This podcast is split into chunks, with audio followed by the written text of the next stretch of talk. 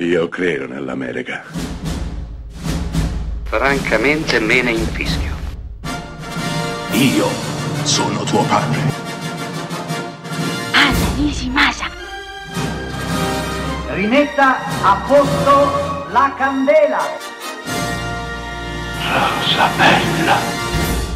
Dopo la morte del figlio, a causa di un incidente a cavallo, lo sceriffo ormai in pensione, George Backledge, e la moglie, Margaret, lasciano la propria fattoria in Montana per cercare di recuperare il giovane nipote dalla custodia di una pericolosissima famiglia che vive al di fuori di ogni schema, di ogni legge. Una famiglia guidata da una matriarca spietatissima di nome Blanche Boy. Quando i due nonni capiranno che la famiglia Boy non ha nessuna intenzione di lasciare andare il bambino e nemmeno la loro ex nuora, George e Margaret non avranno altra scelta che combattere per la propria famiglia e concludere ciò che hanno iniziato.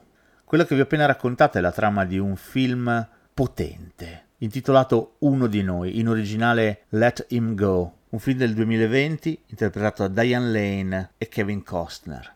Kevin Costner torna alla grande in questo piccolo, bellissimo film che può sembrare il più scontato dei revenge movie e invece conserva al proprio interno l'anima più profonda del western. Sì, perché uno di noi è un film che vive di attese, vive di silenzi, vive di inquadrature rarefatte. Il film più di una volta rallenta, la propria narrazione, la propria corsa, che non è mai una corsa per di fiato, ma sembra seguire un galoppo meditativo, contemplativo.